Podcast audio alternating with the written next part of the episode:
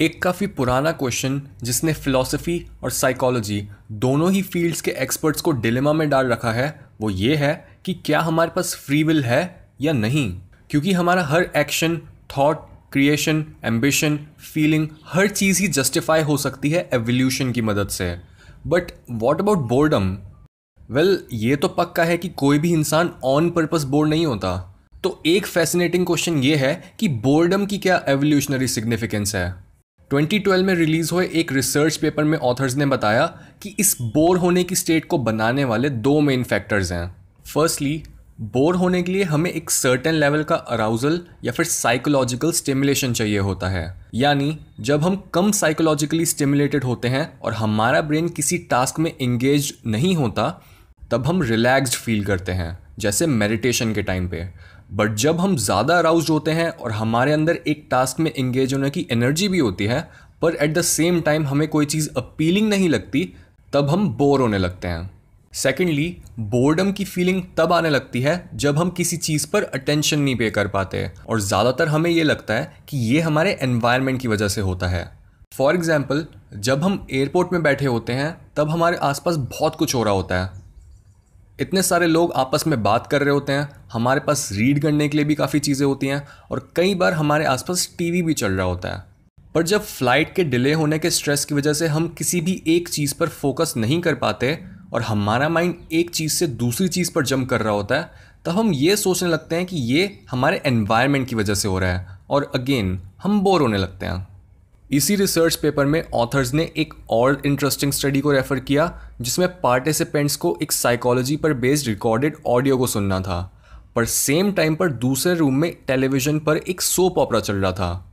कई लोगों के लिए टीवी काफ़ी लाउड और डिस्ट्रैक्टिंग था, पर दूसरे लोगों ने टीवी के शोर को नोटिस भी नहीं किया, और कई लोगों के हिसाब से तो टीवी चल ही नहीं रहा था।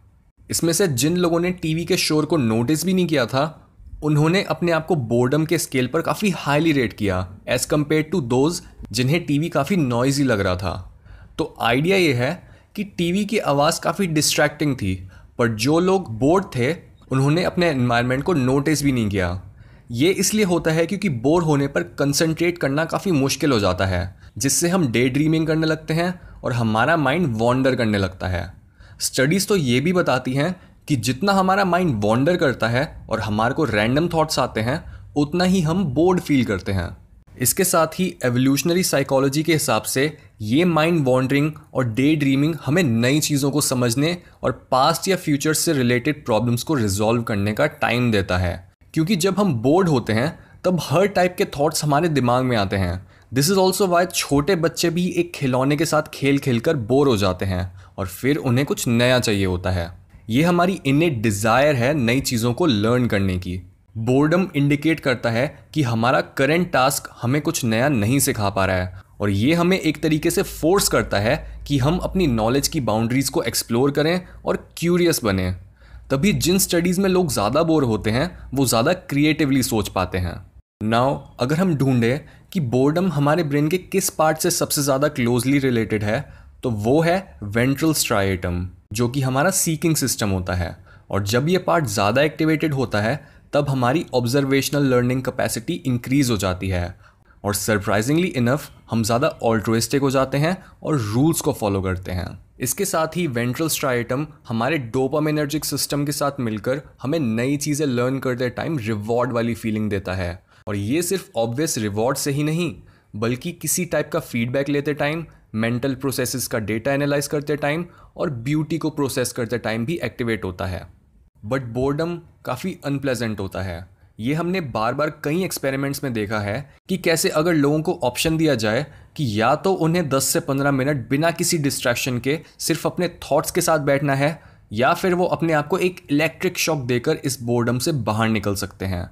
और ज़्यादातर लोग अपने आप को शॉक देना प्रेफर करते हैं। हम भी अपने फ़ोन्स और लैपटॉप्स यूज़ करके बोर्डम को इंस्टेंटली ख़त्म तो कर सकते हैं, पर इसमें एक प्रॉब्लम है, और वो ये है कि जब हम अपने एक इमोशन को बार बार सप्रेस करते हैं, उससे वो अपना एवोल्यूशनरी पर्पस फुलफिल नहीं कर पाता। एक चार्टर्ड साइकोलॉजिस्ट जिसका नाम सैंडी मैन है, उसने एक एनालिसिस में देखा कि बोर्डम एंगर के बाद सबसे ज़्यादा सप्रेस करे जाने वाला इमोशन है। तो अब जब हम ये समझ चुके हैं कि बोर्डम एक्चुअल में कितना यूज़फुल है तो बॉल हमारे कोर्ट में आ चुकी है। और अब हमें ये डिसाइड करना है कि हम किस चीज़ को प्रायोरिटाइज करेंगे। बोर्डम से इंस्पायर्ड नई लर्निंग और क्रिएटिविटी को या फिर कंटिन्यूअल स्क्रीन टाइम को।